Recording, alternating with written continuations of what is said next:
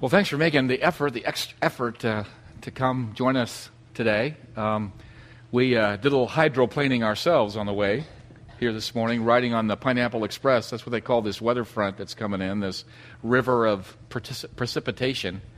And uh, it's going to continue for a little while. I guess we get a day off tomorrow, dry day, and then Tuesday we're back. You know, we, um, we human beings are a maddening lot. You know, we complain when it doesn't rain, and we complain when it rains. And it's like, you know, we, we, uh, we kind of get lost in our complaints. Why is that? Why is that? I mean, we don't do that here because we're mature people. Oh, yeah. Right? Okay. Good to know. Good to know.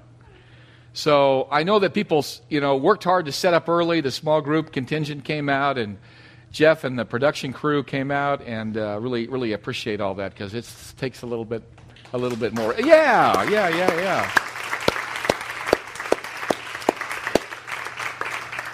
Absolutely, and uh, you know this is uh, it's kind of it's kind of fun being not just the guy who gets up and preaches, but the but the guy who's serving as, as pastor and finding out, you know, what's going on in, in people's lives. Like, you know, it's good to good to see Steve and Esther, our newlyweds, here this morning.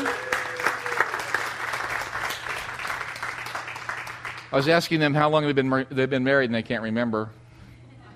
Let's see, is it two weeks? Is it what? What is it? How many days has it been? And and it's Jason's birthday. I know he doesn't want me to mention that, but I but I have to do that over there.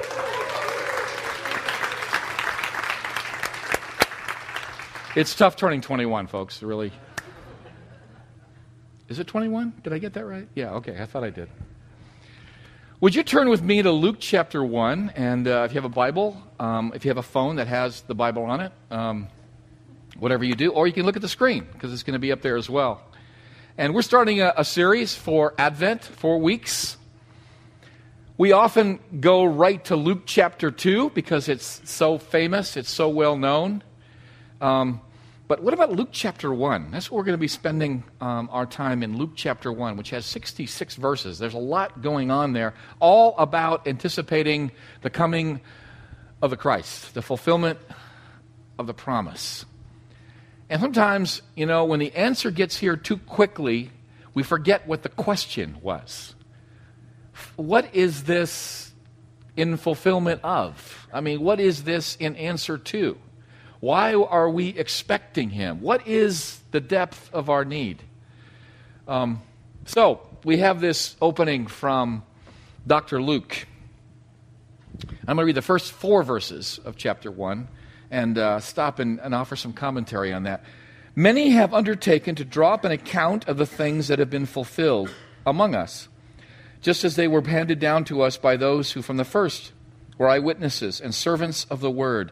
Therefore, since I myself have carefully investigated everything from the beginning, it seemed good also to me to write an orderly account for you, most excellent Theophilus, so that you may know the certainty of the things you have been taught. Now, I grabbed that word when I read it again, the word certainty, because there's something really ironic about using that word in an age of profound uncertainty. We live in an age of uncertainty. There's so much that is not known for certain. There's so much that cannot be controlled or even predicted. We live in a time of uncertainty uncertainty in our own lives, uncertainty in terms of the world situation, uncertainty in terms of economics, uncertainty in terms of political realities and where things are going and where things are trending. A lot of uncertainty. Now, some of us actually like to ride the wave of chaos. I don't know if anybody would admit that, but I, I know a, a few of you well enough to know that that's, that's all right for you. you. You sort of like, most of us don't like to do that. We don't sign up for chaos. We like to have things in order. And Dr. Luke is telling us that he is writing an account that will increase our sense of certainty. On the one hand, certainty we know is impossible. There's no such thing for us as human beings in the, amongst the contingency of this world and of our history to have anything like uncertainty, eh, uh, to have anything like certainty, and yet we know we need it. We can't live without it. How do you set a direction for your life unless you're certain you're going in the right direction? How do you claim a set of values unless they are right, unless you can be confident in them that they will take you in the right direction? So there's a lot of questions around this claim of certainty. And uh, I will tell you this that year by year, now I'm, of course, someone who's been around a long time on this planet, so I have the right to, to say this. Year by year, I will tell you, and you may not expect that I would say this, but I will tell you that I am less and less certain of things the longer I'm around. I am less and less dogmatic. On the other hand, there are a few things that I have become more and more certain about. And that forms kind of the core of what I believe. When I was younger, I knew, well, I knew everything for certain. You know, I was a younger idealistic person, and I had all of the answers, and I was glad to share them with you. But then, you know, life gets a little bit complicated, and there are nuances, and there are shades of gray, and there are conditions and terms, and, and it doesn't always work out the way you thought it would. It isn't always simple. So, what can you count on? Since all kinds of things are uncertain, is there anything that ultimately is certain that can become the foundation for us? in the language that, that Luke, Dr. Luke uses here, he's, he's, he's talking about this accounting that he's doing. He's talking about this research that he's doing. And he's done this very careful investigation. It's an interesting opening, an interesting prelude to this historical document called a gospel. He's going to be unveiling this news, and he wants us to be certain of it. So there are certain facts that are lined out, certain facts that are presented. But facts by themselves don't tell us much. That's why you can be a brilliant scientist and have no idea how to live your life. In fact, your life could be falling apart, even, you, even though you have a whole catalog of knowledge stored up here, like you're a walking encyclopedia. I mean, that's a great thing to know a lot of stuff, but what's the significance of these facts? And so Dr. Luke says there's something called the Word. In the Greek, the, the term is logos. And we use that in the English all the time. We have biology, we have geology. It's the study of. And the logos is the interpretive key. In order to master a topic or a subject, you have to know the logos. Well, if you want to learn about life, you have to know the logos. You have to have the interpretive key. There's, there's sort of a central truth that will unlock the implications of everything else around you. And what Luke is saying here, even before he tells us what it is, because he's speaking in very vague terms, there's something that has happened. And I want to share with you about everything that's significant. He doesn't tell us what it is yet. He just says, I want you to know I've, I've carefully researched this. Others have as well. I'm adding my voice to theirs. It's so important that you get to certainty about this. Not about everything else going on in the world, but about this because this is the interpretive key. This is the logos. And later on, of course, that term, that name, is going to be ap- ap- applied to the one who is sent to us, who is called Jesus. He's called the Logos. So we have a living word, and then we have a written word. And that word becomes for us kind of a, a core authority that then begins to shed light on everything else we need to know. So if you don't start here, you'll just collect facts. But to get to the logos of the issue is John's, is, is Luke's um, um, ambition here for us. You can collect knowledge. You can have knowledge about a lot of things. But then Luke drops in the word, we have this knowledge based on eyewitness testimony. There's something about knowing something as a matter of hearsay. I've heard about this. I've read about this. I know there are rumors circulating about this, but to be an eyewitness of something now takes us to a different level of knowledge. Let me give you an example of that. I'll use myself as an example of someone who claims to have a lot of knowledge about things like, well, cleaning your gutters before it rains. You know about that? You're supposed to be doing that. And I know all about cleaning the gutters. I know that it's an annual ritual. In the fall, you need to clean those gutters so that the water can flow freely, you know, through the, the gutters and down the drain and out, you know, where it needs to go so it doesn't accumulate and cr- create all kinds of problems, including leaks in your roof. Do you all know about this? Okay, homeowners out there, and if you're renting, you don't care. Um, So I know that, you know, the rainy season is about to come. And I know that I'm supposed to get up there and clean the gutters, and we have this sort of metal, we have this grating up there, and I have to remove it and then put it back on. And I take a rake and I have to kind of rake the roof so that, you know, you, you get as much as you can off the roof. I mean, I know this. I could pass any exam on this, and I could teach it to you if you wanted. In fact, I've even done it occasionally in the past. So, guess what happened this weekend? It rained. It rained really hard. I mean, this would be the event I should be prepared for. I knew to get prepared for it. I have a deep faith in the need to do it, and I did absolutely nothing about it. And so the rains come down, even though I know what I'm supposed to do. So in the morning this morning, because I'm getting ready for church, of course, I'm sitting in my seat in the living room and I'm kind of meditating and reflecting. I'm watching the rain just come down, you know, just torrential rain come down.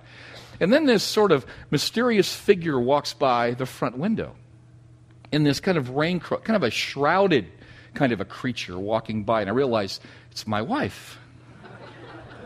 And she's got a ladder. And she's putting the ladder next to the gutters, and she's going up there and she's taking the leaves out in the pouring rain. Which, of course, I would help her, but I have to you know, get ready for this morning. My wife, who doesn't like heights, who doesn't like to climb up on ladders, is out there. You're supposed to do this before it starts raining. But if your husband forgets, if your husband knows what to do but doesn't actually do it, what does he really know and what good is he? And notice she has no response to that. You can know something, you can claim to know something, and you can be an absolute idiot.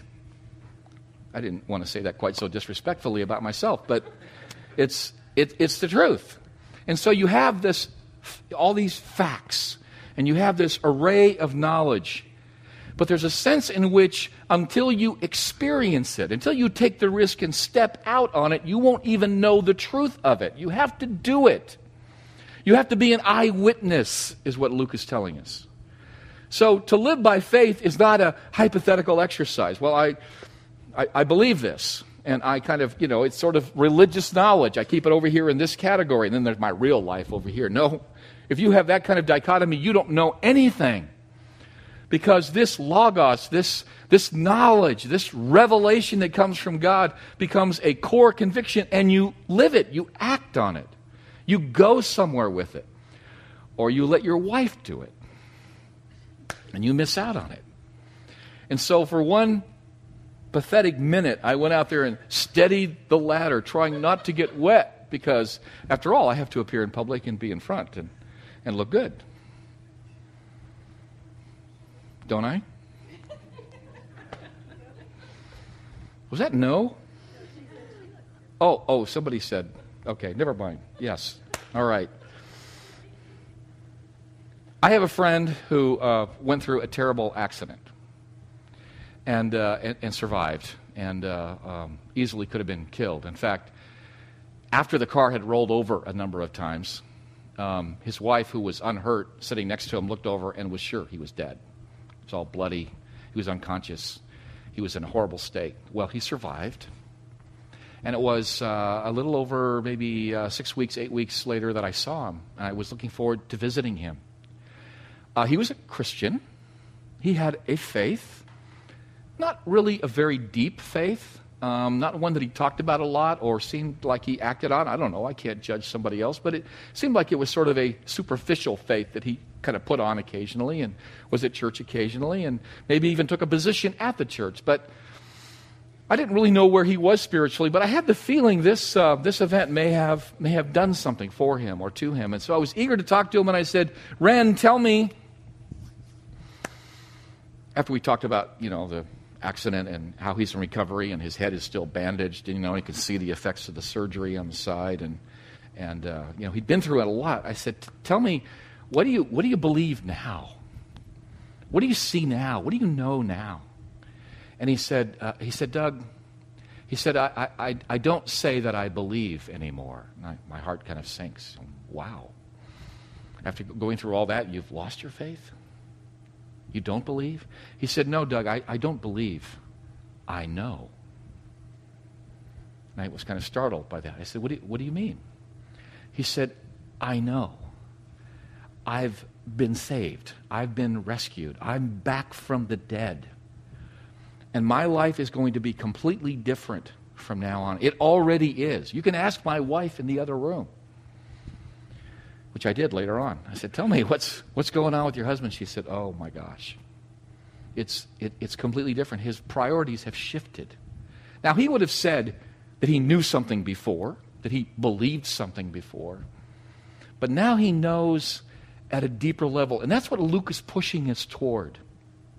He's going to be telling a story that isn't just about adding to the storehouse of knowledge that you have, but it's about changing your life. It's about knowing something at such a deep level, knowing it by experience, so that it becomes a conviction, an unshakable conviction that now directs your life and is part of all this, everything that you're doing. It's not a separate category of religious knowledge over here. It's, a, it's to be applied in every area of your life. So let me continue and read now uh, back to verse 5 of chapter 1. Now that Luke has given us that prologue, this is what he intends to do. This is what this Christmas story, this gospel is supposed to, this is the impact it's supposed to have on our lives. So here's the story of one man and one woman, and uh, kind of interesting. In the, in the time of Herod, king of Judea, there was a priest named Zechariah who belonged to the priestly division of Abijah. His wife Elizabeth was also a descendant of Aaron. Okay, these folks have some status. Both of them were upright in the sight of God, observing all the Lord's commandments and regulations blamelessly. Very impressive. But they had no children because Elizabeth was barren and they were both well along in years. Once, when Zechariah's division was on duty and he was serving as priest before God, he was chosen by Lot, according to the custom of the priesthood, to go into the temple of the Lord and burn incense. And when the time for the burning of incense came, all the assembled worshippers were praying outside. Let me just stop for a moment and tell you this was a moment of high privilege for Zechariah. There were many, many priests, and he was in a division that maybe once or twice a year for a week or two a year had the opportunity to be in the center of the worship experience. And maybe once in a lifetime, an individual priest would have the opportunity to stand at the center of the temple where the holy of holies uh, you know symbolizing the very presence of god and the only thing that would separate him from that presence would be a, a, curtain and he would stand there and he would do the ritual the incense and this was his day this was a once in a lifetime experience for Zechariah. And the people outside were now being called to worship by his action. So he was leading the nation of Israel for that one moment. Then an angel of the Lord appeared to him, standing at the right side of the altar of incense. When Zechariah saw him, he was startled. He was gripped by fear. But the angel said to him, Do not be afraid, Zechariah. Your prayer has been heard. Your wife Elizabeth will bear you a son, and you are to give him the name John. He will be a joy and delight to you, and many will rejoice because of his birth, for he will be great in the sight of the Lord. He is never to take wine or other fermented drink, and he will be filled with the Holy Spirit even from birth. Many of the people of Israel will he bring back to the Lord their God, and he will go on before the Lord in the spirit of power of Elijah to turn the hearts of the fathers to their children, and the disobedient to the wisdom of the righteous, to make ready a people prepared for the Lord. Zechariah asked the angel, How can I be certain? How can I be sure of this? I'm an old man, and my wife, she's pretty old too. The angel answered, I am Gabriel. I stand in the presence of God and I have been sent to speak to you and to tell you the good news. And now you will be silent and not able to speak until this day happens, because you did not believe my words, which will come true at their proper time. Meanwhile, the people were waiting for Zechariah and wondering why he had stayed so long in the temple. When he came out, he could not speak to them. They realized he had seen a vision in the temple, for he kept making signs to them, but remained unable to speak. When his time of service was completed, he returned home. After this, his wife Elizabeth became pregnant, and their five months remained, and for five months remained in seclusion. The Lord has done this for me, she said. In these days, he has shown his favor and taken away my disgrace among the people. Here's this couple. We have Zechariah, his wife Elizabeth. Um, they got a lot of things going for them. They're privileged people in many ways, um, and they're righteous. So righteous that they're called blameless, which means they're doing the very best they can do. They're very conscientious and meticulous. That might be you. Doing the best that you can do. Not, not perfect, but doing the best that you can do. Trying really hard, making a sincere effort. But they're childless. She's barren. Um, and that society that represents a huge deficit because you don't have a future unless you have a family. Um, the value system required that you have a family, and it wasn't happening. And we've been doing all the right things, and God hasn't answered our prayer. Have you ever felt like that? I, I prayed once, or I prayed hard for a long time, and God didn't answer my prayer. And this prayer happens to be probably the most important thing to me in my life. Um, we have no future, really. I know my husband is sad because I'm barren. I know that my wife is sad because she's unable to have a baby. We could even start blaming each other at a point like that. And there's a sadness, and there's, you know, a long time when they are praying and nothing happens. What would you tell somebody at that moment before you hear anything else? in terms of any other resolution. This has been a long time coming. They've been waiting a long time. They're doing the right things. And they're not certain anymore that this God, who claims to be the God of blessing, is in fact blessing them. And I'm wondering if, if you've ever felt that. I wonder if you've ever had that experience. And I wonder what that does to your sense of, of certainty. And behind that sense of certainty, again, isn't just I know the facts, I have all the facts. No, it's really something much deeper and more existential. It's about can you trust this one? Are you certain enough about him that you can trust him with your life? And can you trust him when things are not working out? That's where Zechariah and Elizabeth are.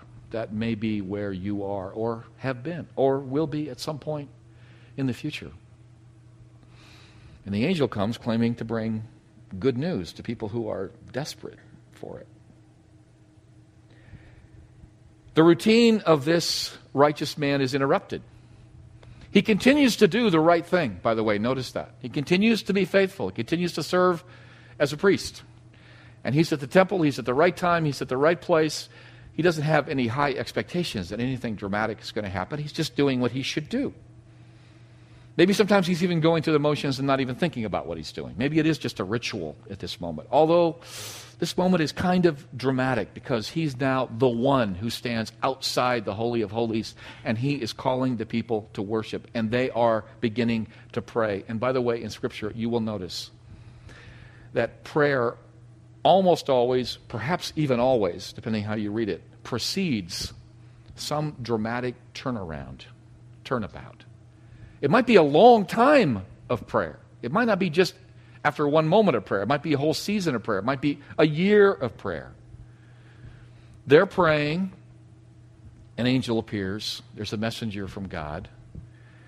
And he says something very significant to Luke. He says, Don't be afraid.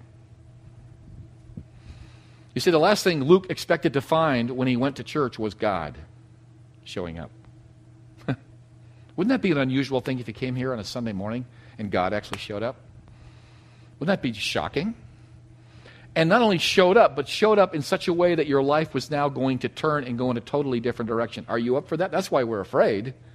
Because on the one hand, I do have things I want God to do for me. On the other hand, I have sort of my agenda about how this is all going to work out. Well, if God shows up, all bets are off because he's going to turn you around and send you in his direction. So, what's happening here? This is dramatic, and sometimes God sneaks up on us like this. It might be when the church is gathered, it might be when you're out on a hillside by yourself, uh, it might be when you're driving. It could be any time, any place. God has the right to intervene. It's not when you think He should or will show up. You can't compel it. God is in charge. And the routine is shattered. And he's afraid. He's startled. He's gripped by fear it says. And the angel says, as the angel often has to say, when God visits, he has to say, now, peace. I want to restore the peace. Don't be afraid. Fear not.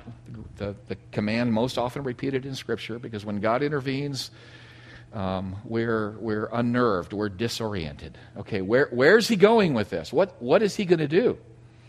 I've been asking him for a certain thing, which he hasn't, he hasn't bothered to respond. Um, he also knows that I have issues in my life that I probably haven't settled with him yet. So, what's he doing here? What is, what is God's intention when he interrupts you? Is it a gracious intention? Is that what God's about? Is that what you can believe and trust? And you have to figure this out by coming to experience it. You have to experience it. Your prayer has been heard. Now, God heard it the first time you prayed it, but God understands timing, He understands circumstance, He's working out a larger purpose. He knows that if you have to wait sometimes, you have a deeper appreciation. He knows that he has, a, he has a fulfillment of your prayer, an answer to your prayer that is beyond even what you're asking. They're just praying for a kid, and they get John the Baptist. I don't know that you want John the Baptist as your kid. This is one wild dude. John the Baptist. He's going to be filled with the Holy Spirit from the moment of conception. All right? He's going to be one lively kid. You're not going to be able to control this kid. He is an answer to your prayer. He is one of the greats of all time that have ever graced this planet. He's got an important mission. And that was my purpose all along, was to choose you, Zechariah, and you, Elizabeth, to be part of the vehicle for this mission. So you had a prayer, it was at this level. I have now increased the significance of all that you've been praying for, and here it is. And his name is John. And John means God has been gracious. God has been gracious. That means all along, even before you had the answer to your prayer, God was gracious. That's who he is. That's what you can know. That's what you can be certain of even before you have the answer to your prayer. That God is gracious. He has a gracious intention for your life. And of course, you would expect Zechariah to do what? What would you expect him to do? His name's going to be John. I'm going to have a baby. My wife's going to conceive. In our old age, we're going to have this marvelous surprise. He's going to be a, a very special little boy. He's going to be totally devoted to God. He can't even drink the hard stuff. He's going to be totally devoted to God. I mean, that's not a requirement for anybody else, but it's a requirement for this little boy. He's going to be completely set aside for God's purpose. And he's going to do some amazing things. He's going to be great in the sight of the Lord. He's going to bring the fathers, reconcile the fathers to the children. By the way, that's the last sentence in the Old Testament. We've been waiting 400 years for a prophet to show up, Israel has, since Malachi in the Old Testament. 400 years, it's been quiet. God's been quiet. We've been praying, God hasn't answered. Israel is still under occupation. The Romans now, it was the Greeks, it was all kinds of folks that have overrun the promised land. God says a king like David is going to be going to restore the kingdom to Israel in some shape or form. And John's now going to speak. He's going to be that prophet. Filled with the Holy Spirit returning the fathers to the children and reconciling the children to the, to the fathers. And by the way, if there is a great crisis in our world, that's a great crisis. What happens in families? What happens between families? What happens to break up and break down families? What happens to alienate generations from each other? That's huge. And to restore the disobedient to wisdom. That comes from the book of Daniel. The disobedient, those of us who are wayward, those of us who don't really know how to live our lives, we're not living our lives according to the wisdom of God. The prophet comes and straightens us out and gets us ready now to become the people of God, to receive the gift of God, to receive the person who is God with us. That's going to be John's role. Now, that's an answer to prayer beyond anything that John and his wife, that Luke and his wife had asked for. Luke. Zechariah. I know I'll get to the right guy. Zechariah and Elizabeth. And so, what does Zechariah say to all of this? How can I be certain of this? Wow. You're still asking that question? I mean, if an angel appeared to you, would you go, hey, I'm impressed, but I don't know. How do I know you're an angel who tells the truth? I mean, certainty is hard to find from a human point of view. We have, we have a tendency to question everything, including God. So the angel doesn't argue with him, although he might have been a little bit irritated. Not sure I, I might hear that in his tone of voice. Okay. You're not, you're not listening to what I'm saying. You're not believing what I'm saying. God's still going to do it for you. That's good. It's good to know that our doubt doesn't stop God from his determination. Um, but you're going to be silent. And you're going to be silent. I think I can think of at least three reasons why it would be good for him to be silent. First of all, we're not going to keep arguing here. So you're going to be silent. Secondly, you're going to be silent because it's actually a sign to you that you can't speak. You want a sign that I'm telling you the truth? Here's the sign you can't speak. Okay? For a little while. For a little while until the time is right. And God is still making, making Zechariah and his uh, wife Elizabeth wait. Not for too long, but there's going to be a gestation period, and then the boy's going to be born, and then all of this is going to happen. So they're still awaiting. Even when you when you have got the answer, there's probably a season now of waiting for the next answer. And ultimately, the question isn't, have I had all my prayers answered? The question is, can you trust God as He answer, answers your prayer one by one by one in His own way, according to His own will? Can you trust Him? Do you know Him? Can you be certain of Him? It's also probably good that He's silent because He needs to kind of keep this a secret we don't need to be blabbing this around, telling everybody, well, you know, my son's going to be a prophet and everything's going to change, because people wouldn't have understood that. There's a kind of secrecy to the kingdom of God at times. When God's ready to tell the message, He does, and then it gets out. Um, and so it takes some time. The people realize something has happened to this man, Zechariah. He's had an amazing experience. He now knows something, but he can't tell us what it is. And so we come to the place where Zechariah has to work through his doubts, and that's okay. God lets you work through your doubts. He continues to provide reasons to believe him, to trust him, to be certain. If you can be certain about this one thing, if you don't know anything else, if you're not, un- if you're not clear about anything else, that's okay if you know this one thing that God can be trusted, that God has a loving purpose and plan for your life.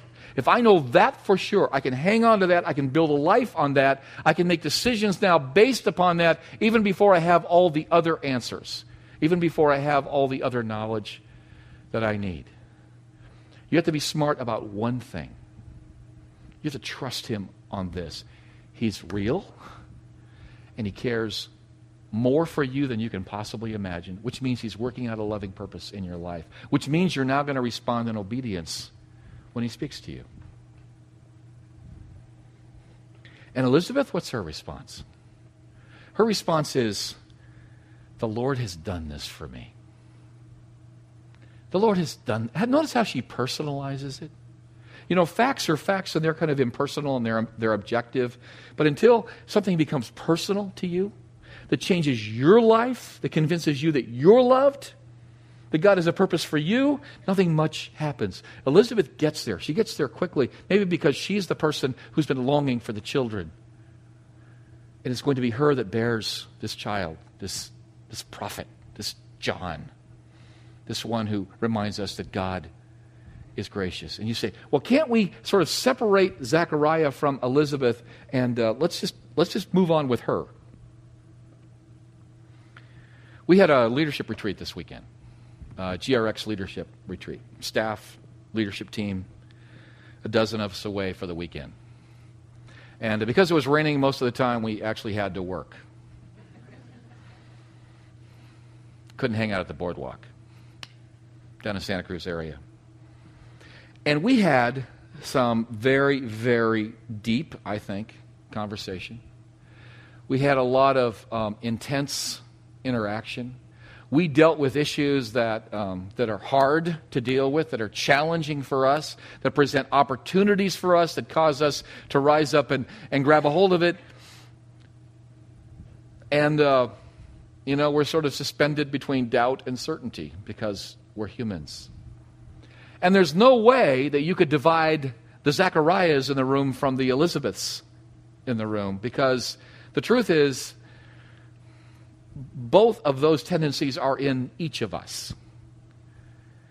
And there are doubts about God's call.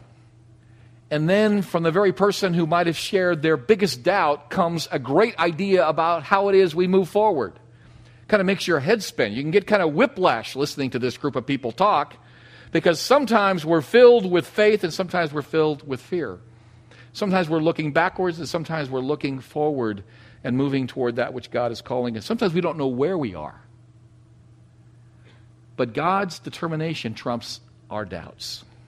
And He continues to work. I saw that this weekend. I was caught up in it myself. There are times when I had doubts, didn't even know if I wanted to share them. The good thing is, by the way, to share them, to come out loud with them instead of hiding. Because often when you bring them up, they can get resolved as people respond back to you. And that kind of conversation did happen this weekend. And that's what God is doing with us as human beings. He is trying to create in us a deep sense of certainty about that one thing that He is really here and He really cares and He is doing an amazing work, and you and I are invited to be a part of that. You know, in a moment, we're going to we're going to experience communion together. You don't have to have all the answers to take communion. You don't have to have your theology perfect to take communion. You don't have to be um, right in every area of your life because I'm sure you're not. But taking communion is a step of faith that says, I'm certain about this one thing that God loves me, that I have a great need for His love, and I'm going to take all the love that He chooses to give me. And I'm going to take that because of what He's done in Christ. All of this is preparation, by the way, for what's coming in chapter 2. The prophet John is going to be this guy who forces all of us to get really, really honest because John is very certain about one thing God's going to show up and he's going to change everything when he does. Are you all ready? Will you clear your heart of all the debris, of all the doubt that stops you from being certain of this one thing? Hang on to your doubt. Hang on to your questions. Ask them. God's not shocked. But don't let them interfere with your ability to respond in faith and trust. Because that's how, that's the life God has for us. Would you pray with me?